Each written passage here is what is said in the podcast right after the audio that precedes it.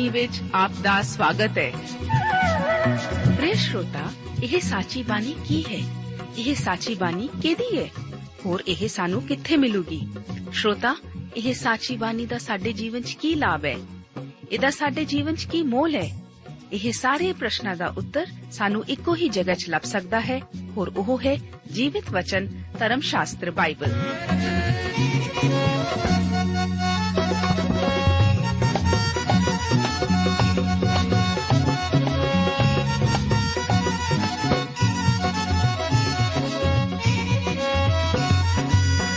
ਧਰਮ ਸ਼ਾਸਤਰ ਬਾਈਬਲ। ਉਹੀ ਜੀਵਿਤ ਵਚਨ ਦਾ ਅਸੀਂ ਇਸ ਕਾਰਜਕ੍ਰਮ ਵਿੱਚ ਅਧਿਐਨ ਕਰਾਂਗੇ।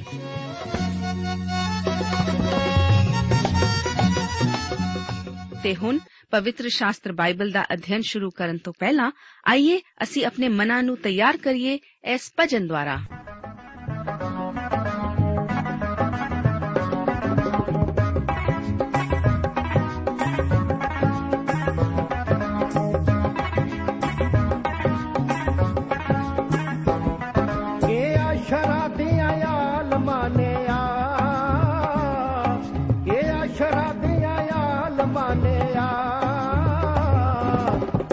ਰੱਬਾ ਇਸ ਤੀਮੀ ਨੂੰ ਰਿਹਾ ਨਹੀਂ ਕਰਨਾ।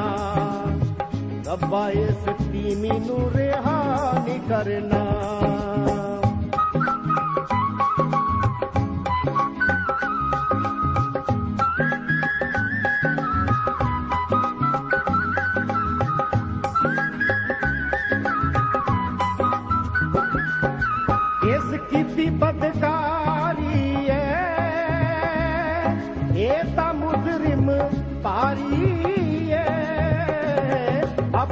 ਸ਼ੋਹਰ ਹਕੀਕੀ ਨੂੰ।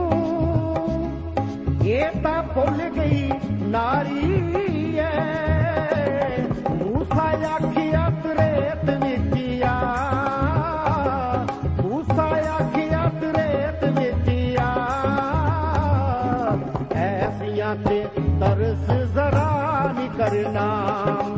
ਐਸੀਆਂ ਤੇ ਤਰਸ ਜ਼ਰਾ ਨਹੀਂ ਕਰਨਾ।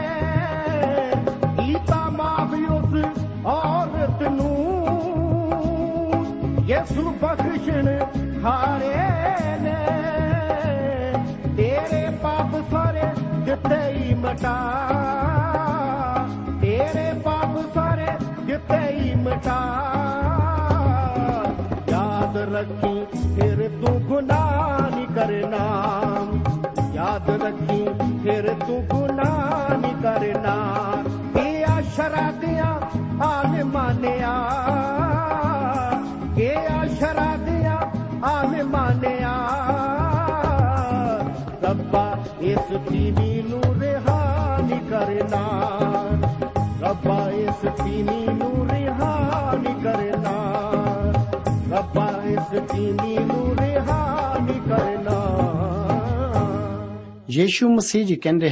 ਨਹੀਂ ਕਰਨਾ ਯੀਸ਼ੂ ਮਸੀਹ ਜੀ ਕਹਿੰਦੇ ਹਨ ਆਕਾਸ਼ ਅਤੇ ਧਰਤੀ ਦਾ ਸਾਰਾ ਇਖਤਿਆਰ ਮੈਨੂੰ ਦਿੱਤਾ ਗਿਆ ਹੈ। ਇਸ ਲਈ ਤੁਸੀਂ ਸਾਰੀਆਂ ਕੌਮਾਂ ਨੂੰ ਚੇਲੇ ਬਣਾਓ। ਪਿਆਰੇ ਅਜ਼ੀਜ਼ੋ, ਮੈਂ ਆਪ ਦਾ ਅੱਜ ਦੇ ਬਾਈਬਲ ਅਧਿਐਨ ਲਈ ਯੋਹੰਨਾ ਦੀ ਇੰਜੀਲ ਦੇ 21ਵੇਂ ਅਧਿਆਏ ਦੀਆਂ 18 ਤੋਂ ਲੈ ਕੇ 25 ਆਇਤਾਂ ਉੱਤੇ ਵਿਚਾਰ ਕਰਨ ਲਈ ਆਪ ਦਾ ਸਵਾਗਤ ਕਰਦਾ ਹਾਂ। ਇਸ ਤੋਂ ਪਹਿਲਾਂ ਕਿ ਅਸੀਂ 18ਵੀਂ ਆਇਤ ਨੂੰ ਪੜ੍ਹੀਏ ਆਓ ਪਿਛਲੇ ਪ੍ਰੋਗਰਾਮ ਦੇ ਦੂਜੇ ਸਵਾਲ ਤੋਂ ਅੱਗੇ ਵਧੀਏ। ਜ਼ਰਾ 16ਵੀਂ ਆਇਤ ਉੱਤੇ ਧਿਆਨ ਦਿਓ। ਲਿਖਿਆ ਹੈ, ਉਸਨੇ ਫੇਰ ਦੂਜੀ ਵਾਰ ਉਹਨੂੰ ਕਿਹਾ हे ਸ਼ਮਾਉਨ ਯੋਹੰਨਾ ਦੇ ਪੁੱਤਰ, ਕੀ ਤੂੰ ਮੈਨੂੰ ਪਿਆਰ ਕਰਦਾ ਹੈ? ਉਹਨੇ ਉਸ ਨੂੰ ਆਖਿਆ, ਹਾਂ, ਪ੍ਰਭੂ ਜੀ, ਤੂੰ ਜਾਣਦਾ ਹੈ, ਜੋ ਮੈਂ ਤੇਰੇ ਨਾਲ ਹਿੱਤ ਕਰਦਾ ਹਾਂ। ਉਸਨੇ ਉਹਨੂੰ ਕਿਹਾ, ਮੇਰੀਆਂ ਭੇਡਾਂ ਦੀ ਰੱਖਿਆ ਕਰ। ਇਸ ਤਰ੍ਹਾਂ ਪ੍ਰਭੂ ਇਹਨਾਂ ਨਾਲੋਂ ਵੱਧ ਸ਼ਬਦਾਂ ਦਾ ਪ੍ਰਯੋਗ ਨਹੀਂ ਕਰਦਾ। ਮੇਰੇ ਵਿਚਾਰ ਵਿੱਚ ਇਸ ਦਾ ਕਾਰਨ ਇਹ ਹੈ ਕਿ ਪ੍ਰਭੂ ਨੇ ਪਾਤਰਸ ਨੂੰ ਕਿਹਾ ਹੋਵੇਗਾ, ਪਾਤਰਸ, ਤੂੰ ਇਸ ਗੱਲ ਦਾ ਦਾਵਾ ਨਹੀਂ ਕਰ ਸਕਦਾ ਕਿ ਤੂੰ ਇਹਨਾਂ ਨਾਲੋਂ ਵੱਧ ਪਿਆਰ ਕਰਦਾ ਹੈ। ਤੂੰ ਇਹ ਨਹੀਂ ਕਹਿ ਸਕਦਾ ਕਿ ਬਾਕੀ ਚੇਲੇ ਮੈਨੂੰ ਤੇਰੇ ਨਾਲੋਂ ਘੱਟ ਪਿਆਰ ਕਰਦੇ ਹਨ। ਕੀ ਤੂੰ ਹੁਣ ਨਹੀਂ ਕਹਿ ਸਕਦਾ ਕਿ ਮੈਂ ਤੈਨੂੰ ਪਿਆਰ ਕਰਦਾ ਹਾਂ? ਇਸ ਤਰ੍ਹਾਂ ਉਹ ਇਸ ਗਰੀਬ ਮਨੁੱਖ ਦੀ ਮਦਦ ਕਰ ਰਿਹਾ ਹੈ। ਉਹ ਇਹਨੂੰ ਉੱਪਰ ਉੱਚੀ ਥਾਂ ਤੇ ਚੁੱਕਣਾ ਚਾਹੁੰਦਾ ਹੈ। ਪਰ ਸ਼ਮਾਉਨ ਪਾਤਰਸ ਇੱਕਦਮ ਅਜਿਹਾ ਨਹੀਂ ਕਰ ਸਕਦਾ। ਅਤੇ ਸਾਨੂੰ ਕਿਸੇ ਨਾ ਕਿਸੇ ਤਰ੍ਹਾਂ ਇਸ ਉੱਤੇ ਉਮੀਦ ਹੈ। ਸਾਨੂੰ ਖੁਸ਼ੀ ਹੈ ਕਿ ਹੁਣ ਉਹ ਦਾਵਾ ਨਹੀਂ ਕਰ ਰਿਹਾ। ਹੁਣ ਉਹ ਛੋਟੀ ਥਾਂ ਲੈਣਾ ਪਸੰਦ ਕਰ ਰਿਹਾ ਹੈ। ਉਸ ਨੂੰ ਸੁਣੋ ਕੀ ਕਹਿ ਰਿਹਾ ਹੈ। ਹਾਂ, ਪ੍ਰਭੂ ਤੂੰ ਜਾਣਦਾ ਹੈ ਕਿ ਮੇਰੇ ਵਿੱਚ ਤੇਰੇ ਲਈ ਚਾਹ ਹੈ। ਪਰ ਉਸਨੇ ਉੱਚਾ ਉੱਠਣ ਦੀ ਕੋਸ਼ਿਸ਼ ਨਹੀਂ ਕੀਤੀ। ਉਸ ਵਿੱਚ ਅਜਿਹੀ ਹਿੰਮਤ ਨਹੀਂ ਰਹੀ ਸੀ। ਹੁਣ ਉਹ ਅਜਿਹਾ ਕਰਨ ਤੋਂ ਡਰ ਰਿਹਾ ਹੈ। ਦੂਜੀ ਸਿੱਖਿਆ ਇਹ ਹੈ, ਮੇਰੇ ਵਿਚਾਰ ਵਿੱਚ ਇਸ ਉੱਤੇ ਸਾਨੂੰ ਧਿਆਨ ਦੇਣ ਦੀ ਲੋੜ ਹੈ, ਕਿਉਂਕਿ ਇਹ ਸਾਡੇ ਲਈ ਵੀ ਹੈ। ਮੇਰੀਆਂ ਭੇਡਾਂ ਦੀ ਰੱਖਿਆ ਕਰ। ਮੈਂ ਆਪ ਦਾ ਧਿਆਨ ਖਾਸ ਗੱਲ ਵੱਲ ਲਿਆਉਣਾ ਚਾਹੁੰਦਾ ਹਾਂ। ਪ੍ਰਭੂ ਨੇ ਸਿਰਫ ਲੇਲਿਆਂ ਜਿਹੜੇ ਕਿ ਵਚਨ ਦੀ ਸਿੱਖਿਆ ਵਿੱਚ ਅਜੇ ਨਵੇਂ ਹਨ, ਨੂੰ ਸਿਖਾਉਣ ਲਈ ਨਹੀਂ, ਸਗੋਂ ਉਹਨਾਂ ਦੀ ਰੱਖਿਆ ਕਰਨ ਲਈ ਵੀ ਕਿਹਾ। ਰੱਖਿਆ ਗਲਤ ਕਿਸਮ ਦੀਆਂ ਬਾਈਬਲ ਤੋਂ ਬਾਹਰੀ ਸਿੱਖਿਆਵਾਂ ਤੋਂ। ਪਿਆਰੇ ਅਜੀਜ਼ੋ, ਸਾਡਾ ਕੰਮ ਹੈ ਲੇਲਿਆਂ ਨੂੰ ਚਾਰਨਾ ਅਤੇ ਵੱਡਿਆਂ ਨੂੰ ਸਿਖਾਉਣਾ, ਤਾਂ ਜੋ ਛੋਟੇ ਵੱਡਿਆਂ ਨੂੰ ਵੇਖ ਕੇ ਠੀਕ ਰਾਹ ਉੱਤੇ ਚੱਲਣ। ਇਹੋ ਕਾਰਨ ਹੈ ਕਿ ਵੱਡੀਆਂ ਭੇਡਾਂ ਲਈ ਇਹ ਜ਼ਰੂਰੀ ਹੈ ਕਿ ਨਿਯਮਾਂ ਦੀਆਂ ਪਾਬੰਦ ਹੋਣ। ਤੀਜਾ ਸਵਾਲ ਹੈ, ਉਹ ਤੀਜੀ ਵਾਰ ਉਹਨੂੰ ਕਿਹਾ हे ਸ਼ਮਾਉਨ ਯੋਹੰਨਾ ਦੇ ਪੁੱਤਰ, ਕੀ ਤੂੰ ਮੇਰੇ ਨਾਲ ਹਿੱਤ ਕਰਦਾ ਹੈ? ਪ੍ਰਭੂ ਜੀ ਪੁੱਛਦੇ ਹਨ, ਸ਼ਮਾਉਨ ਪਾਤਰਸ, ਕੀ ਤੂੰ ਮੈਨੂੰ ਸੱਚਮੁੱਚ ਪਿਆਰ ਕਰਦਾ ਹੈ? ਸਾਡੀ ਬਾਈਬਲ ਇਸ ਤਰ੍ਹਾਂ ਨਹੀਂ ਦੱਸਦੀ। ਪਰ ਅਜਿਹਾ ਹੋਇਆ ਹੋਵੇਗਾ, ਜਿਸ ਕਾਰਨ ਪਾਤਰਸ ਦੁਖੀ ਹੋਇਆ। ਬਾਈਬਲ ਦੱਸਦੀ ਹੈ, ਪਾਤਰਸ ਉਦਾਸ ਹੋਇਆ। ਪਾਤਰਸ ਦੇ ਇਸ ਤਰ੍ਹਾਂ ਉਦਾਸ ਹੋਇਆ, ਇਸ ਦਾ ਕਾਰਨ ਕੀ ਹੈ? ਕਿਉਂਕਿ ਉਸ ਨੂੰ ਤੀਜੀ ਵਾਰ ਪੁੱਛਿਆ, ਕੀ ਤੂੰ ਮੇਰੇ ਨਾਲ ਹਿੱਤ ਕਰਦਾ ਹੈ? ਇਹ ਸੱਚਮੁੱਚ ਹੀ ਦੁੱਖ ਦਾ ਕਾਰਨ ਸੀ ਅਤੇ ਉਹ ਕਹਿੰਦਾ ਹੈ, ਪ੍ਰਭੂ, ਤੂੰ ਤਾਂ ਸਭ ਜਾਣੀ ਜਾਣ ਹੈ, ਜੋ ਮੈਂ ਤੇਰੇ ਨਾਲ ਹਿੱਤ ਕਰਦਾ ਹਾਂ। ਆਓ, ਅਸੀਂ ਪ੍ਰਭੂ ਯੀਸ਼ੂ ਮਸੀਹ ਅਤੇ ਪਾਤਰਸ ਦੀ ਗੱਲਬਾਤ ਦੇ ਅਸਲ ਅਰਥ ਨੂੰ ਜਾਣੀਏ।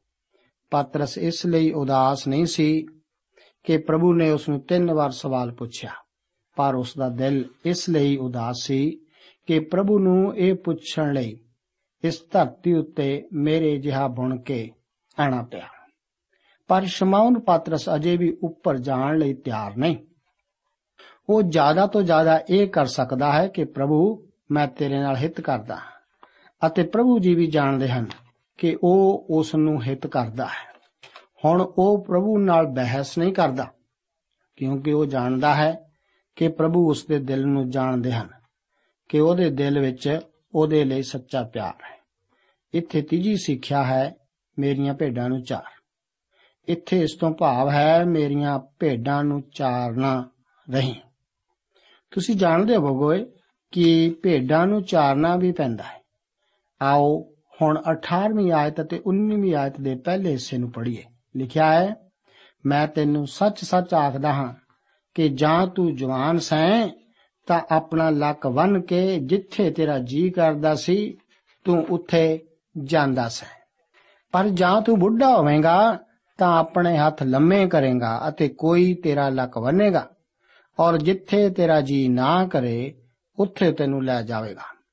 ਉਸਨੇ ਇਹ ਗੱਲ ਇਸ ਲਈ ਆਖੀ ਪਈ ਪਤਾ ਹੋਵੇ ਜੋ ਉਹ ਕਿਹੜੀ ਮੌਤ ਨਾਲ ਪਰਮੇਸ਼ਰ ਦੀ ਵਡਿਆਈ ਕਰੇਗਾ। ਯੀਸੂ ਕਹਿ ਰਹੇ ਹਨ, ਪਾਤਰਸ ਸ਼ਹੀਦ ਹੋਵੇਗਾ। ਪਾਤਰਸ ਨੇ ਆਖਿਆ, ਉਹ ਆਪਣਾ ਜੀਵਨ ਪ੍ਰਭੂ ਯੀਸੂ ਲਈ ਦੇ ਦੇਵੇਗਾ। ਆਓ 19ਵੀਂ ਆਇਤ ਦੇ ਦੂਜੇ ਸਿਰੇ ਤੋਂ ਲੈ ਕੇ 21ਵੀਂ ਆਇਤ ਨੂੰ ਪੜ੍ਹੀਏ। ਔਰ ਇਹ ਕਹਿ ਕੇ ਉਹਨੂੰ ਆਖਿਆ, ਮੇਰੇ ਮਗਰ ਹੋ ਤੁਰ। ਪਾਤਰਸ ਨੇ ਫਿਰ ਕੇ ਉਸ ਚੇਲੇ ਨੂੰ ਮਗਰ ਆਉਂਦਾ ਵੇਖਿਆ, ਜਿਹਨੂੰ ਯੀਸੂ ਪਿਆਰ ਕਰਦਾ ਸੀ। ਅਤੇ ਜਿਹਨੇ ਰਾਤ ਦੇ ਖਾਣੇ ਦੇ ਵੇਲੇ ਉਸ ਦੀ ਛਾਤੀ ਉੱਤੇ ਢਾਸਣਾ ਲਾਇਆ ਹੋਇਆ, ਆਖਿਆ ਸੀ ਕਿ ਪ੍ਰਭੂ ਜੀ, ਉਹ ਕੌਣ ਹੈ ਜੋ ਤੈਨੂੰ ਫੜਵਾਉਂਦਾ ਹੈ? ਸੋ ਉਹਨੂੰ ਵੇਖ ਕੇ ਪਾਤਰਸ ਨੇ ਯੀਸੂ ਨੂੰ ਕਿਹਾ, ਪ੍ਰਭੂ ਜੀ, ਐਸ ਦੇ ਨਾਲ ਕੀ ਬੀਤੇਗੀ? ਪਿਆਰੇ ਅਜ਼ੀਜ਼ੋ ਪਾਤਰਸ ਕਿਤੇ ਵੀ ਚੁੱਪ ਰਹਿਣ ਵਾਲਾ ਸ਼ਖਸ ਨਹੀਂ। ਉਹ ਕਹਿੰਦਾ ਹੈ, ਪ੍ਰਭੂ, ਤੁਸੀਂ ਮੈਨੂੰ ਮੇਰੇ ਬਾਰੇ ਤਾਂ ਦੱਸ ਦਿੱਤਾ। ਮੈਨੂੰ ਇਹ ਵੀ ਦੱਸੋ ਕਿ ਯੋਹੰਨੇ ਦੇ ਕੀ ਕਰੇਗਾ। ਆਓ 22ਵੀਂ ਆਇਤ ਨੂੰ ਪੜ੍ਹੀਏ। ਯਿਸੂ ਨੇ ਉਹਨੂੰ ਕਿਹਾ, ਜੇ ਮੈਂ ਚਾਹਾਂ, ਉਹ ਮੇਰੇ ਆਉਣ ਤੀਕ ਠਹਿਰੇ ਤਾਂ ਤੈਨੂੰ ਕੀ? ਤੂੰ ਮੇਰੇ ਮਗਰ ਹੋ ਤੁਰ। ਪ੍ਰਭੂ ਯੀਸ਼ੂ ਜੀ ਕਹਿੰਦੇ ਹਨ, ਵੇਖ, ਪਾਤਰਸ ਤੂੰ ਮੇਰੇ ਲਈ ਮਰਨ ਜਾ ਰਿਹਾ ਹੈ। ਯੋਹੰਨਾ ਕੀ ਕਰਦਾ ਹੈ? ਇਹ ਜਾਣਨਾ ਤੇਰਾ ਕੰਮ ਨਹੀਂ। ਜੇ ਉਹ ਮੇਰੇ ਆਉਣ ਤੱਕ ਠਹਿਰਿਆ ਰਹੇ, ਇਸ ਦਾ ਪ੍ਰਭਾਵ ਜੋ ਤੂੰ ਕਰਨ ਜਾ ਰਿਹਾ ਹੈ, ਉਸ ਉੱਤੇ ਨਹੀਂ ਪਵੇਗਾ। ਤੂੰ ਮੇਰੇ ਮਗਰ ਹੋ ਤੁਰ। ਅੱਗੇ 23 ਅਤੇ 24 ਆਇਤਾਂ ਦੇ ਵਚਨ ਹਨ। ਤਾਂ ਭਾਈਆਂ ਵਿੱਚ ਇਹ ਗੱਲ ਖਿੰਡ ਗਈ, ਭਈ ਉਹ ਚੇਲਾ ਨਾ ਮਰੋ। ਪਰ ਯੀਸੂ ਨੇ ਉਹਨੂੰ ਇਹ ਨਹੀਂ ਆਖਿਆ ਸੀ ਕਿ ਉਹ ਨਾ ਮਰੇਗਾ। ਪਰ ਇਹ ਕਿ ਜੇ ਮੈਂ ਚਾਹਾਂ ਜੋ ਉਹ ਮੇਰੇ ਆਉਣ ਤੀਕ ਠਹਿਰੇ ਤਾਂ ਤੈਨੂੰ ਕੀ? ਇਹ ਉਹ ਚੇਲਾ ਹੈ ਜਿਹੜਾ ਇਹਨਾਂ ਗੱਲਾਂ ਦੀ ਸਾਖੀ ਦਿੰਦਾ ਹੈ। ਔਰ ਜਿਹਨੇ ਇਹ ਗੱਲਾਂ ਲਿਖੀਆਂ ਅਤੇ ਅਸੀਂ ਜਾਣਦੇ ਹਾਂ ਜੋ ਉਹਦੀ ਸਾਖੀ ਸੱਚੀ ਹੈ। ਇੱਥੇ ਕੁਝ ਦਿਲਚਸਪ ਹੈ। ਅਗਿਆਨ ਜਾਂ ਘੱਟ ਗਿਆਨ ਦਾ ਹੋਣਾ ਪ੍ਰਭੂ ਦੀ ਸੇਵਾ ਲਈ ਬਹਾਨਾ ਨਹੀਂ ਬਣ ਸਕਦਾ। ਕੁਝ ਲੋਕ ਕਹਿੰਦੇ ਹਨ, ਅਸੀਂ ਪ੍ਰਭੂ ਦੀ ਸੇਵਾ ਨਹੀਂ ਕਰ ਸਕਦੇ ਜੇ ਪ੍ਰਭੂ ਸਾਡੇ ਸਾਰੇ ਸਵਾਲਾਂ ਦਾ ਉੱਤਰ ਨਾ ਦੇਵੇ। ਮੇਰੇ ਅਜ਼ੀਜ਼ੋ, ਇੱਥੇ ਅਜਿਹੀਆਂ ਕਈ ਗੱਲਾਂ ਹਨ ਜਿਨ੍ਹਾਂ ਨੂੰ ਤੁਸੀਂ ਨਹੀਂ ਜਾਣਦੇ। ਕਈ ਅਜਿਹੀਆਂ ਗੱਲਾਂ ਹਨ ਜਿਨ੍ਹਾਂ ਨੂੰ ਜਾਣਨ ਦੀ ਤੁਹਾਨੂੰ ਲੋੜ ਨਹੀਂ। ਕਈ ਅਜਿਹੀਆਂ ਗੱਲਾਂ ਹਨ ਜਿਨ੍ਹਾਂ ਨੂੰ ਜਾਣਨਾ ਤੁਹਾਡਾ ਕੰਮ ਨਹੀਂ। ਜ਼ਰੂਰੀ ਗੱਲ ਉਸ ਦੇ ਮਗਰ ਹੋ ਕੇ ਤੁਰਨਾ ਹੈ। ਯੀਸੂ ਨੇ ਇਹ ਨਹੀਂ ਦੱਸਿਆ ਕਿ ਯੋਹੰਨਾ ਦਾ ਕੀ ਬਣੋ। ਉਸ ਨੇ ਸਿਰਫ ਇਹ ਕਿਹਾ ਕਿ ਜੇਕਰ ਯੋਹੰਨਾ ਮੇਰੇ ਆਣ ਤੀਕ ਜਿੰਦਾ ਰਹੇ, ਤਾਂ ਉਸ ਦਾ ਪ੍ਰਭਾਵ ਪਾਤਰਸ ਦੀ ਸੇਵਾ ਉੱਤੇ ਨਹੀਂ ਪਵੇਗਾ। ਅੰਤ ਇਹੋ ਸਾਡੇ ਲਈ ਜ਼ਰੂਰੀ ਹੈ, ਜਿਸ ਨੂੰ ਅਸੀਂ ਵੇਖੀਏ। ਪਵਿੱਤਰ ਸ਼ਾਸਤਰ ਦੱਸਦਾ ਹੈ, ਕਿਉਂ ਜੋ ਮੈਂ ਜਾਣਦਾ ਹਾਂ ਕਿ ਮੇਰੇ ਤੰਬੂ ਦੇ ਪੁੱਟੇ ਜਾਣ ਦਾ ਵੇਲਾ ਨੇੜੇ ਆ ਪੁੱਜਿਆ ਹੈ। ਜਿਵੇਂ ਮੇਰੇ ਪ੍ਰਭੂ ਯੀਸ਼ੂ ਮਸੀਹ ਨੇ ਮੈਨੂੰ ਪਤਾ ਵੀ ਦਿੱਤਾ ਸੀ। ਇਤਿਹਾਸ ਦੱਸਦਾ ਹੈ ਕਿ ਉਹ ਸਲੀਬ ਉੱਤੇ ਚੜਾਇਆ ਗਿਆ ਸੀ, ਪਰ ਉਸਨੇ ਆਪਣਾ ਸਿਰ ਹੇਠਾਂ ਨੂੰ ਕਰਵਾ ਕੇ ਸਲੀਬੀ ਮੌਤ ਲਈ, ਕਿਉਂ ਜੋ ਉਹ ਆਪਣੇ ਆਪ ਨੂੰ ਇਸ ਕਾਬਲ ਨਹੀਂ ਸੀ ਸਮਝਦਾ, ਜਿਵੇਂ ਪ੍ਰਭੂ ਦੀ ਸਲੀਬ ਉੱਤੇ ਚੜਾਏ ਗਏ। ਪਿਆਰੇ ਅਜੀਜ਼ੋ, ਪ੍ਰਭੂ ਯੀਸ਼ੂ ਮਸੀਹ, ਜ਼ਰੂਰੀ ਹੈ ਕਿ ਸਾਡੇ ਮਨਾਂ, ਸਾਡੇ ਦਿਲਾਂ ਅਤੇ ਸਾਡੀ ਇੱਛਾ ਦੇ ਪ੍ਰਭੂ ਹੋਣ। ਜੇਕਰ ਉਹ ਇਹਨਾਂ ਸਾਰਿਆਂ ਦਾ ਪ੍ਰਭੂ ਨਹੀਂ, ਤਾਂ ਉਹ ਆਪ ਦੇ ਜੀਵਨ ਦਾ ਪ੍ਰਭੂ ਨਹੀਂ। ਆਓ, ਆਖਰੀ 25ਵੀਂ ਆਇਤ ਨੂੰ ਪੜ੍ਹੀਏ। ਅਤੇ ਹੋਰ ਵੀ ਢੇਰ ਸਾਰੇ ਕੰਮ ਹਨ ਜਿਹੜੇ ਯੀਸ਼ੂ ਨੇ ਕੀਤੇ। ਜੇ ਉਹ ਸਭੇ ਇੱਕ ਇੱਕ ਕਰਕੇ ਲਿਖੇ ਜਾਂਦੇ, ਤਾਂ ਮੈਂ ਸਮਝਦਾ ਹਾਂ ਕਿ ਜਿਹੜੀਆਂ ਪੁਸਤਕਾਂ ਲਿਖੀਆਂ ਜਾਂਦੀਆਂ, ਉਹ ਜਗਤ ਵਿੱਚ ਵੀ ਨਾ ਸਮਾਉਂਦੀਆਂ। ਜਦੋਂ ਯੋਹੰਨਾ ਇਹ ਕਹਿ ਰਿਹਾ ਹੈ, ਤਾਂ ਉਹ ਇਸ ਨੂੰ ਵਧਾ ਚੜਾ ਕੇ ਨਹੀਂ ਲਿਖ ਰਿਹਾ। ਇੱਕ ਪ੍ਰਭੂ ਯੀਸ਼ੂ ਮਸੀਹ ਹੀ ਹੈ, ਜਿਹੜਾ ਸਲੀਬ ਉੱਤੇ ਮਰਿਆ ਅਤੇ ਤੀਜੇ ਦਿਨ ਫੇਰ ਜੀ ਉੱਠਿਆ। ਉਹ ਸਾਡਾ ਸਦੀਪ ਕਾਲ ਤੀਕ ਦਾ ਮੁਕਤੀ ਦਾਤਾ ਪਰਮੇਸ਼ਵਰ ਹੈ। ਪਿਆਰੇ ਅਜ਼ੀਜ਼ੋ, ਇਸ ਦੇ ਨਾਲ ਹੀ ਯੋਹੰਨਾ ਦੀ ਅੰਜੀਲ ਦਾ ਲੜੀਵਾਰ ਬਾਈਬਲ ਅਧਿਨ ਸਮਾਪਤ ਹੁੰਦਾ ਹੈ। ਪਰ ਇਸ ਤੋਂ ਪਹਿਲਾਂ ਕਿ ਅੱਜ ਦੇ ਪ੍ਰੋਗਰਾਮ ਦਾ ਸਮਾਂ ਹੋਵੇ, ਮੈਂ ਇੱਕ ਵਾਰ ਫੇਰ ਆਪ ਨੂੰ ਸਾਰੀ ਅੰਜੀਲ ਦੀ ਉੱਪਰਲੀ ਝਾਤ ਮਰਵਾਉਣਾ ਚਾਹੁੰਦਾ ਹਾਂ। ਤਾਂ ਜੋ ਤੁਸੀਂ ਇਸ ਸਭ ਤੋਂ ਜ਼ਿਆਦਾ ਪੜ੍ਹੀ ਜਾਣ ਵਾਲੀ ਅੰਜੀਲ ਨੂੰ ਆਪਣੇ ਜੀਵਨ ਦਾ ਇੱਕ ਹਿੱਸਾ ਬਣਾ ਸਕੋ। ਇਹ ਤਾਂ ਅਸੀਂ ਇਸ ਅੰਜੀਲ ਵਿੱਚ ਵੇਖ ਹੀ ਚੁੱਕੇ ਹਾਂ ਕਿ ਇਹ ਸਭ ਤੋਂ ਆਸਾਨ ਰੀਤੀ ਨਾਲ ਸਮਝੀ ਜਾ ਸਕਣ ਵਾਲੀ ਇੰਜੀਲ ਹੈ। ਸਭ ਤੋਂ ਪਹਿਲਾਂ ਅਸੀਂ ਪ੍ਰਭੂ ਯੀਸ਼ੂ ਦੇ ਦੇਹਧਾਰੀ ਹੋਣ ਬਾਰੇ ਪੜ੍ਹਿਆ ਸੀ ਕਿ ਯੀਸ਼ੂ ਪਰਮੇਸ਼ਵਰ ਦਾ ਪੁੱਤਰ ਹੈ। ਇਹ ਸ਼ਬਦ ਜਿਹੜਾ ਆਦ ਵਿੱਚ ਸੀ, ਦੇਹਧਾਰੀ ਹੋਇਆ ਅਤੇ ਯੀਸ਼ੂ ਵਿੱਚ ਪਰਮੇਸ਼ਵਰ ਪ੍ਰਗਟ ਹੋਇਆ। ਇਸ ਤੋਂ ਬਾਅਦ ਯੋਹੰਨਾ ਆਪਣੀ ਇੰਜੀਲ ਵਿੱਚ ਚਾਰ ਪ੍ਰਮੁੱਖ ਸਾਖੀਆਂ ਪ੍ਰਭੂ ਯੀਸ਼ੂ ਦੇ ਵਿਸ਼ੇ ਵਿੱਚ ਦਿੰਦਾ ਹੈ। ਪਹਿਲੀ ਸਾਖੀ, ਯੋਹੰਨਾ ਬਪਤਿਸਮਾ ਦੇਣ ਵਾਲੇ ਦੀ ਜਿਹੜਾ ਦਿੰਦਾ ਹੈ, ਵੇਖੋ ਪਰਮੇਸ਼ਵਰ ਦਾ ਲੇਲਾ, ਜਿਹੜਾ ਜਗਤ ਦਾ ਪਾਪ ਚੁੱਕਣ ਲਈ ਆਉਂਦਾ ਹੈ। ਦੂਜੀ ਸਾਖੀ ਅੰਦਰਿਆਸ ਦੀ ਅਤੇ ਤੀਜੀ ਸਾਖੀ ਫਿਲਿਪਸ ਦੀ ਅਤੇ ਚੌਥੀ ਸਾਖੀ ਨਥਾਨੀਅਲ ਦੀ, ਜਿਹੜਾ ਕਹਿੰਦਾ ਹੈ, ਭਲਾ ਨਾਸਰਤ ਵਿੱਚੋਂ ਕੋਈ ਉੱਤਮ ਵਸਤੂ ਨਿਕਲ ਸਕਦੀ ਹੈ। ਇਸ ਤੋਂ ਮਗਰੋਂ ਯੋਹੰਨਾ ਸ਼ਬਦਾਂ ਅਤੇ ਕੰਮਾਂ ਜਿਹੜੇ ਕਿ ਪ੍ਰਭੂ ਯੀਸ਼ੂ ਮਸੀਹ ਜੀ ਨੇ ਕੀਤੇ, ਉਸ ਦੀ ਵਿਆਖਿਆ ਕਰਦਾ ਹੈ। ਯੋਹੰਨਾ ਸ਼ੁਰੂਆਤ ਕਾਨਾ ਵਿੱਚ ਵਿਆਹ ਤੋਂ ਕਰਦਾ ਹੈ, ਜਿੱਥੇ ਪ੍ਰਭੂ ਜੀ ਜਲ ਨੂੰ ਮੈ ਵਿੱਚ ਬਦਲਦੇ ਹਨ। ਉਸ ਤੋਂ ਬਾਅਦ ਫਸਾ ਦੇ ਵੇਲੇ ਯਰੂਸ਼ਲਮ ਦੀ ਹੈਕਲ ਨੂੰ ਸ਼ੁੱਧ ਕਰਦੇ ਹਨ। ਇਸ ਤੋਂ ਮਗਰੋਂ ਨਿਕੋਦੀਮਸ ਦੇ ਨਾਲ ਗੱਲਬਾਤ, ਇਸ ਤੋਂ ਉਪਰੰਤ ਖੂਹ ਉੱਤੇ ਸਾਮਰੀ ਤੀਵੀਂ ਅਤੇ ਸਾਮਰੀਆਂ ਦੁਆਰਾ ਪ੍ਰਭੂ ਨੂੰ ਆਪਣਾ ਮੁਕਤੀ ਦਾਤਾ ਮੰਨਣ ਨਾਲ ਸੰਬੰਧਿਤ ਹੈ। ਇਹ ਉਹ ਹਿੱਸਾ ਹੈ ਜਿੱਥੇ ਪ੍ਰਭੂ ਜੀ ਕਹਿੰਦੇ ਹਨ, ਉਹ ਵੇਲਾ ਆਉਂਦਾ ਹੈ, ਸਗੋਂ ਹੁਣੇ ਹੈ, ਜਦੋਂ ਸੱਚੇ ਭਗਤ ਆਤਮਾ ਔਰ ਸਚਾਈ ਨਾਲ ਪਿਤਾ ਦੀ ਭਗਤੀ ਕਰਨਗੇ। ਇਸ ਤੋਂ ਬਾਅਦ ਫਿਰ ਯੀਸੂ ਕਫਰਨਹੂਮ ਵਿੱਚ ਮੁਸਾਹਿਬ ਦੇ ਪੁੱਤਰ ਨੂੰ ਚੰਗਾ ਕਰਦੇ ਹਨ। ਇਸ ਤੋਂ ਬਾਅਦ ਯੀਸ਼ੂ ਬੈਤਸੇਬਾ ਦੇ ਤਾਲ ਤੇ 38 ਵਰਿਆਂ ਦੇ ਰੋਗੀ ਨੂੰ ਚੰਗਾ ਕਰਦੇ ਹਨ। ਇਸ ਤੋਂ ਬਾਅਦ ਅਸੀਂ ਇਸ ਇੰਜੀਲ ਵਿੱਚ ਵੇਖਦੇ ਹਾਂ ਕਿ ਪ੍ਰਭੂ ਨੇ 5000 ਨੂੰ ਰੋਟੀਆਂ ਖਵਾਈਆਂ ਅਤੇ ਪ੍ਰਭੂ ਨੇ ਕਿਹਾ ਜੀਵਨ ਦੀ ਰੋਟੀ ਮੈਂ ਹਾਂ। ਇਸ ਤੋਂ ਉਪਰੰਤ ਪ੍ਰਭੂ ਯੀਸੂ ਤੰਬੂਆਂ ਦੇ ਤਿਉਹਾਰ ਤੇ ਹੈਕਲ ਵਿੱਚ ਉਪਦੇਸ਼ ਦਿੰਦੇ ਹਨ। ਇੱਥੇ ਅਸੀਂ ਵੇਖਦੇ ਹਾਂ ਕਿ ਫਰੀਸੀ ਅਤੇ ਸਦੂਕੀ ਇੱਕ ਇਸਤਰੀ ਨੂੰ ਫੜ ਕੇ ਲਿਆਉਂਦੇ ਹਨ, ਜਿਹੜੀ ਕਿ ਜਨਾਹ ਵਿੱਚ ਫੜੀ ਗਈ ਸੀ ਅਤੇ ਯੀਸੂ ਉਸ ਦਾ ਬਚਾਓ ਕਰਦਾ ਇਹ ਸਵਾਲ ਸਾਰਿਆਂ ਅੱਗੇ ਰੱਖ ਕੇ ਕਰਦਾ ਹੈ। ਪਹਿਲਾਂ ਉਹ ਪੱਥਰ ਮਾਰੇ ਜਿਸ ਵਿੱਚ ਕੋਈ ਪਾਪ ਨਾ ਹੋਵੇ।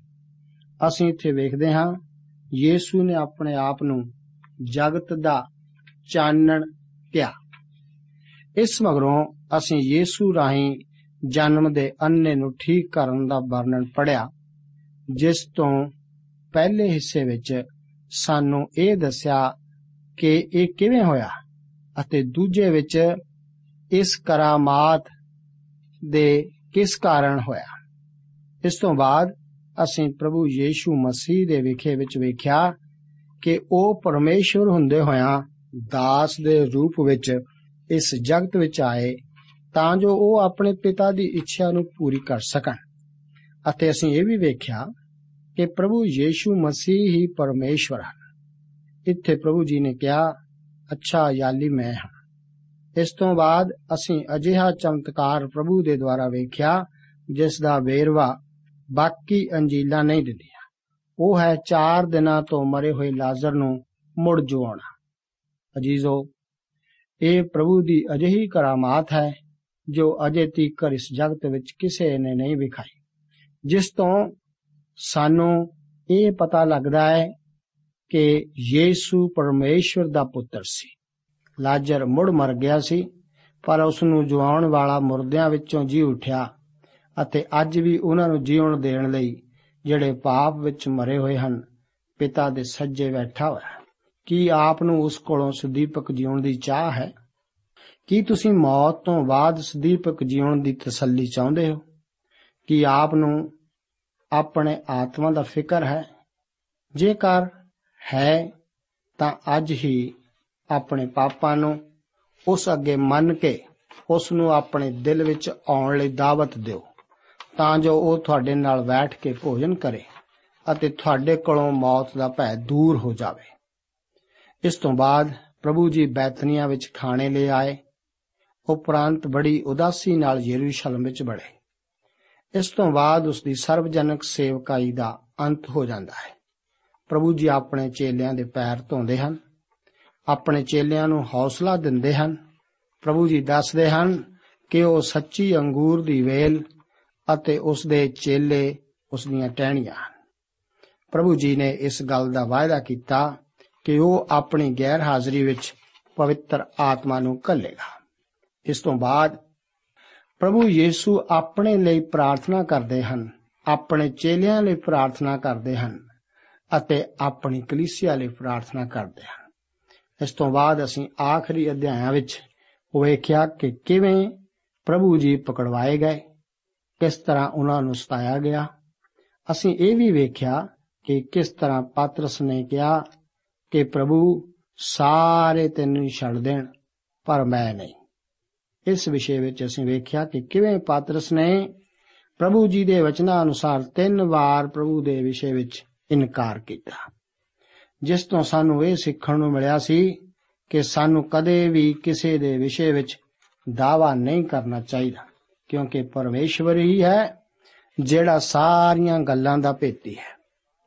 ਇਸ ਵਿੱਚ ਅਸੀਂ ਪ੍ਰਭੂ ਯੀਸੂ ਦੀ ਮਹਾਜਾਜਕ ਦੇ ਸਾਹਮਣੇ ਪ੍ਰੀਖਿਆ ਅਤੇ ਮਗਰੋਂ ਪਿਲਾਤੂਸ ਅੱਗੇ ਪੇਸ਼ੀ ਅਤੇ ਪ੍ਰਭੂ ਦੇ ਸਤਾਏ ਜਾਣ ਬਾਰੇ ਗੌਰ ਕੀਤਾ ਸੀ। ਪ੍ਰਭੂ ਦੀ ਮੌਤ ਅਤੇ ਯੂਸਫ ਦੀ ਕਬਰ ਵਿੱਚ ਪ੍ਰਭੂ ਦਾ ਰੱਖਿਆ ਜਾਣਾ। ਪ੍ਰਭੂ ਦਾ ਫੇਰ ਜੀ ਉਠਣਾ, ਪ੍ਰਭੂ ਦੇ ਮਰੀਮ ਚੇਲਿਆਂ ਅਤੇ ਥੋਮਾ ਨੂੰ ਦਰਸ਼ਨ ਦੇਣੇ। ਅੰਤ ਵਿੱਚ ਪ੍ਰਭੂ ਜੀ ਨੇ ਸਾਨੂੰ ਇਹ ਦਰਸਾਇਆ ਕਿ ਉਹ ਸਾਡੀਆਂ ਇਸ਼ਾਵਾਂ ਦਿਲਾਂ ਅਤੇ ਮਨਾਂ ਦਾ ਪਰਮੇਸ਼ਵਰ ਹੈ। ਜੇਕਰ ਅਸੀਂ ਇਸ ਸਾਰੀ ਇੰਜੀਲ ਨੂੰ ਮੋٹے ਤੌਰ ਤੇ ਵੇਖੀਏ, ਤਾਂ ਸਾਨੂੰ ਹੁਣ ਤੀਕ ਇਹ ਪਤਾ ਲੱਗਿਆ ਕਿ ਪ੍ਰਭੂ ਯੀਸ਼ੂ ਮਸੀਹ ਜਗਤ ਦਾ ਚਾਨਣ ਹੈ। ਉਹ ਸਾਨੂੰ ਹਨੇਰੇ ਤੋਂ ਚਾਨਣ ਵਿੱਚ ਲਿਆਉਂਦਾ ਹੈ, ਜਦੋਂ ਅਸੀਂ ਆਪਣੇ ਗੁਨਾਹ ਉਸ ਅੱਗੇ ਮੰਨ ਲੈਂਦੇ ਹਾਂ। ਪ੍ਰਭੂ ਯੀਸ਼ੂ ਮਸੀਹ ਜਿਹੜਾ ਕਿ ਸਾਨੂੰ ਪਰਮੇਸ਼ਰ ਦੇ ਪਿਆਰ ਬਾਰੇ ਦੱਸਦਾ ਹੈ, ਜਿਵੇਂ ਕਿ ਅਸੀਂ ਪੜ੍ਹਿਆ, ਪਰਮੇਸ਼ਰ ਨੇ ਜਗਤ ਨਾਲ ਅਜਿਹਾ ਪਿਆਰ ਕੀਤਾ ਕਿ ਉਹਨੇ ਆਪਣਾ ਇਕਲੌਤਾ ਪੁੱਤਰ ਬਖਸ਼ ਦਿੱਤਾ, ਤਾਂ ਜੋ ਹਰੇਕ ਜੋ ਉਸ ਉੱਤੇ ਵਿਸ਼ਵਾਸ ਕਰੇ, ਨਾਸ਼ ਨਾ ਹੋਵੇ, ਪਰ ਅਨੰਤ ਜੀਵਨ ਪਾਵੇ। ਅਤੇ ਪ੍ਰਭੂ ਯੀਸ਼ੂ ਮਸੀਹ ਜੀ ਜੀਵਨ ਹੈ, ਕਿਉਂ ਜੋ ਅਸੀਂ ਪੜਿਆ ਕਿ ਜੀਵਨ ਦੀ ਰੋਟੀ ਮੈਂ ਹਾਂ। ਪਿਆਰੇ ਜੀਜ਼ੋ ਕੀ ਕਿਸੇ ਹੋਰ ਨੇ ਅਜਿਹੇ ਦਾਅਵੇ ਕੀਤੇ? ਕੀ ਕਿਸੇ ਹੋਰ ਦੇ ਵਿਸ਼ੇ ਵਿੱਚ ਅਸੀਂ ਅਜਿਹਾ ਪੜਿਆ ਕਿ ਉਹ ਪਰਮੇਸ਼ਵਰ ਦਾ ਲੇਲਾ, ਜਿਹੜਾ ਜਗਤ ਦਾ ਪਾਪ ਚੁੱਕ ਕੇ ਲੈ ਜਾਂਦਾ ਹੈ? ਕੀ ਅਸੀਂ ਕਿਸੇ ਨੂੰ ਚਾਰ ਦਿਨਾਂ ਦੇ ਮਰੇ ਹੋਏ ਨੂੰ ਜੀਉਣ ਦਿੰਦੇ ਵੇਖਿਆ? ਨਹੀਂ। ਉਸੇ ਤੇ ਅੱਜ ਹੀ ਵਿਸ਼ਵਾਸ ਕਰੋ ਕਿ ਉਹ ਆਪ ਦੇ ਅੰਤ ਵਿੱਚ ਮੇਰੇ ਪਾਪਾਂ ਦੇ ਲਈ ਮਰਿਆ। ਤਾਂ ਜੋ ਸਵਰਗ ਵਿੱਚ ਸਾਡੀ ਥਾਂ ਪੱਕੀ ਹੋ ਸਕੇ। ਅਸੀਂ ਪਾਤਰਸ ਦੇ ਬਾਰੇ ਹੁਣੇ-ਹੁਣੇ ਪੜਿਆ ਸੀ। ਪ੍ਰਭੂ ਯੀਸ਼ੂ ਜੀ ਉਸ ਨੂੰ ਕਹਿੰਦੇ ਹਨ ਕਿ ਮੈਂ ਤੈਨੂੰ ਸੱਚ-ਸੱਚ ਆਖਦਾ ਹਾਂ ਕਿ ਜਾਂ ਤੂੰ ਜਵਾਨ ਸੈਂ, ਤਾਂ ਆਪਣਾ ਲੱਕ ਵੰਨ ਕੇ ਜਿੱਥੇ ਤੇਰਾ ਜੀ ਕਰਦਾ ਸੀ, ਤੂੰ ਉੱਥੇ ਜਾਂਦਾ ਸੈਂ। ਪਰ ਜਾਂ ਤੂੰ ਬੁੱਢਾ ਹੋਵੇਂਗਾ, ਤਾਂ ਆਪਣੇ ਹੱਥ ਲੰਮੇ ਕਰੇਗਾ ਅਤੇ ਕੋਈ ਹੋਰ ਤੇਰਾ ਲੱਕ ਬੰਨੇਗਾ ਔਰ ਜਿੱਥੇ ਤੇਰਾ ਜੀ ਨਾ ਕਰੇ, ਉੱਥੇ ਤੈਨੂੰ ਲੈ ਜਾਵੇਗਾ। ਉਸਨੇ ਇਹ ਗੱਲ ਇਸ ਲਈ ਆਖੀ ਭਈ ਪਤਾ ਦੇਵੇ, ਜੋ ਉਹ ਕਿਹੜੀ ਮੌਤ ਨਾਲ ਪਰਮੇਸ਼ਵਰ ਦੀ ਵਡਿਆਈ ਕਰੇਗਾ। ਪਰ ਇਹ ਕਹਿ ਕੇ ਉਹਨੂੰ ਆਖਿਆ, ਮੇਰੇ ਮਗਰ ਹੋਤਰ ਪਾਤਰਸ ਨੇ ਫਿਰ ਕੇ ਉਸ ਚੇਲੇ ਨੂੰ ਮਗਰ ਆਉਂਦਾ ਵੇਖਿਆ, ਜਿਹਨੂੰ ਯੀਸੂ ਪਿਆਰ ਕਰਦਾ ਸੀ। ਅਤੇ ਜਿਹਨੇ ਰਾਤ ਦੇ ਖਾਣੇ ਦੇ ਵੇਲੇ ਉਸ ਦੀ ਛਾਤੀ ਉੱਤੇ ਢਾਸਣਾ ਲਾਇਆ ਹੋਇਆ ਸੀ ਕਿ ਪ੍ਰਭੂ ਜੀ, ਉਹ ਕੌਣ ਹੈ ਜੋ ਤੈਨੂੰ ਫੜਵਾਉਂਦਾ ਹੈ? ਸੋ ਉਹਨੂੰ ਵੇਖ ਕੇ ਪਾਤਰਸ ਨੇ ਯੀਸੂ ਨੂੰ ਆਖਿਆ, ਪ੍ਰਭੂ ਜੀ ਐਸ ਦੇ ਨਾਲ ਕੀ ਬੀਤੇਗੀ? ਯੀਸੂ ਨੇ ਉਹਨੂੰ ਕਿਹਾ, ਜੇ ਮੈਂ ਚਾਹਾਂ ਜੋ ਉਹ ਮੇਰੇ ਆਉਣ ਤੀਕਰ ਠਹਿਰੇ ਤਾਂ ਤੈਨੂੰ ਕੀ? ਤੂੰ ਮੇਰੇ ਮਗਰ ਹੋਤਰ। ਤਾਂ ਭਾਈਆਂ ਵਿੱਚ ਇਹ ਗੱਲ ਖਿੰਡ ਗਈ ਭਈ ਉਹ ਚੇਲੇ ਨਾ ਮਰੂ। ਪਰ ਯੀਸੂ ਨੇ ਉਹਨੂੰ ਇਹ ਨਹੀਂ ਆਖਿਆ ਸੀ ਭਈ ਉਹ ਨਾ ਮਰੇਗਾ। ਪਰ ਇਹ ਕਿ ਜੇ ਮੈਂ ਚਾਹਾਂ ਜੋ ਉਹ ਮੇਰੇ ਆਉਣ ਤੀਕ ਠਹਿਰੇ, ਤਾਂ ਤੈਨੂੰ ਕੀ? ਇਹ ਉਹ ਚੇਲਾ ਹੈ ਜਿਹੜਾ ਇਹਨਾਂ ਗੱਲਾਂ ਦੀ ਸਾਖੀ ਦਿੰਦਾ ਹੈ। ਔਰ ਜਿਹਨੇ ਇਹ ਗੱਲਾਂ ਲਿਖੀਆਂ ਅਤੇ ਅਸੀਂ ਦੇਖਦੇ ਹਾਂ, ਜਾਣਦੇ ਹਾਂ ਜੋ ਉਹਦੀ ਸਾਖੀ ਸੱਚੀ ਹੈ। ਅਤੇ ਹੋਰ ਵੀ ਢੇਰ ਸਾਰੇ ਕੰਮ ਹਨ ਜਿਹੜੇ ਯੀਸ਼ੂ ਨੇ ਕੀਤੇ ਜੇ ਉਹ ਸਭ ਇੱਕ ਇੱਕ ਕਰਕੇ ਲਿਖੇ ਜਾਂਦੇ ਤਾਂ ਮੈਂ ਸਮਝਦਾ ਹਾਂ ਕਿ ਜਿਹੜੀਆਂ ਪੁਸਤਕਾਂ ਲਿਖੀਆਂ ਜਾਂਦੀਆਂ, ਉਹ ਜਗਤ ਵਿੱਚ ਵੀ ਨਾ ਸਮਾਉਂਦੀਆਂ। ਪਿਆਰੇ ਅਜ਼ੀਜ਼ੋ, ਪਾਤਰਸ ਨੇ ਸਾਡੇ ਸਾਰਿਆਂ ਦੀ ਤਰ੍ਹਾਂ ਪ੍ਰਭੂ ਦਾ ਇਨਕਾਰ ਤਿੰਨ ਵਾਰ ਕੀਤਾ। ਪ੍ਰਭੂ ਇਸ ਬਾਰੇ ਪਹਿਲਾਂ ਹੀ ਜਾਣਦਾ ਸੀ। ਪ੍ਰਭੂ ਸਾਡੇ ਬਾਰੇ ਵੀ ਜਾਣਦਾ ਹੈ ਕਿ ਅਸੀਂ ਕਿੰਨੇ ਵਿਸ਼ਵਾਸ ਵਿੱਚ ਹਾਂ। ਪਰ ਕੀ ਪ੍ਰਭੂ ਨੇ ਪਾਤਰਸ ਨੂੰ ਤਿਆਗ ਦਿੱਤਾ ਸੀ ਉਸ ਦੇ ਇਨਕਾਰ ਦੇ ਕਰਕੇ? ਨਹੀਂ। ਉਸ ਨੇ ਪਾਤਰਸ ਨੂੰ ਆਪਣੀ ਸੇਵਾ ਦੇ ਵਿੱਚ ਬਣਾਈ ਰੱਖਿਆ। ਉਸ ਨੇ ਪ੍ਰਭੂ ਨੇ ਉਸ ਦੀ ਨਿਰਾਸ਼ਾ ਨੂੰ ਦੂਰ ਕੀਤਾ। ਆਪ ਵੀ ਹੋ ਸਕਦਾ ਹੈ ਪ੍ਰਭੂ ਦਾ ਇਨਕਾਰ ਕਰ ਚੁੱਕੇ ਹੋ, ਪਰ ਪ੍ਰਭੂ ਆਪ ਨੂੰ ਨਹੀਂ ਤਿਆਗਣਾ ਚਾਹੁੰਦਾ। ਪ੍ਰਭੂ ਆਪ ਨੂੰ ਇਹੀ ਪੁੱਛਦਾ ਹੈ ਕਿ ਤੁਸੀਂ ਮੇਰੇ ਨਾਲ ਪਿਆਰ ਕਰਦੇ ਹੋ? ਪ੍ਰਭੂ ਆਪ ਨੂੰ ਅਜਿਹਾ ਹੀ ਕਰਨ ਵਿੱਚ ਮਦਦ ਕਰੇ। ਪ੍ਰਭੂ ਆਪ ਨੂੰ ਅੱਜ ਦੇ ਇਹਨਾਂ ਵਚਨਾਂ ਨਾਲ ਅਸੀਸ ਦੇਵੇ, ਜੈ ਮਸੀਹ ਦੀ। ਦੋਸਤੋ, ਸਾਨੂੰ ਉਮੀਦ ਹੈ ਕਿ ਇਹ ਕਾਰਜਕ੍ਰਮ ਤੁਹਾਨੂੰ ਪਸੰਦ ਆਇਆ ਹੋਵੇਗਾ ਤੇ ਇਹ ਕਾਰਜਕ੍ਰਮ ਸੁਣ ਕੇ ਤੁਹਾਨੂੰ ਬਰਕਤਾਂ ਮਿਲੀਆਂ ਹੋਣਗੀਆਂ। ਜੇ ਤੁਸੀਂ ਇਹ ਕਾਰਜਕ੍ਰਮ ਦੇ ਬਾਰੇ ਕੁਝ ਪੁੱਛਣਾ ਚਾਹੁੰਦੇ ਹੋ, ਤੇ ਸਾਨੂੰ ਇਸ ਪਤੇ ਤੇ ਲਿਖੋ। Programme Sachi Bani, post box number 1715 sector 36 Chandigarh 160036 ਪਤਾ ਇੱਕ ਵਾਰ ਫੇਰ ਸੁਣ ਲਓ programme Sachi Bani post box number 1715 sector 36 Chandigarh 160036 ਸਾਡਾ ਈਮੇਲ ਪਤਾ ਹੈ punjabi ttb at twr dot in ਪਤਾ ਇੱਕ ਵਾਰ ਫੇਰ ਸੁਣ ਲਓ punjabi ttb at twr dot in ਹੁਣ ਸਾਡੇ ਪ੍ਰੋਗਰਾਮ ਦਾ ਸਮੇਂ ਸਮਾਪਤ ਹੁੰਦਾ ਹੈ। ਉਮੀਦ ਹੈ ਅਗਲੇ ਪ੍ਰੋਗਰਾਮ ਵਿੱਚ ਤੁਹਾਡੇ ਨਾਲ ਫੇਰ ਪੇਂਟ ਹੋਏਗੀ। ਰੱਬ ਤੁਹਾਨੂੰ ਬਰਕਤ ਦੇ।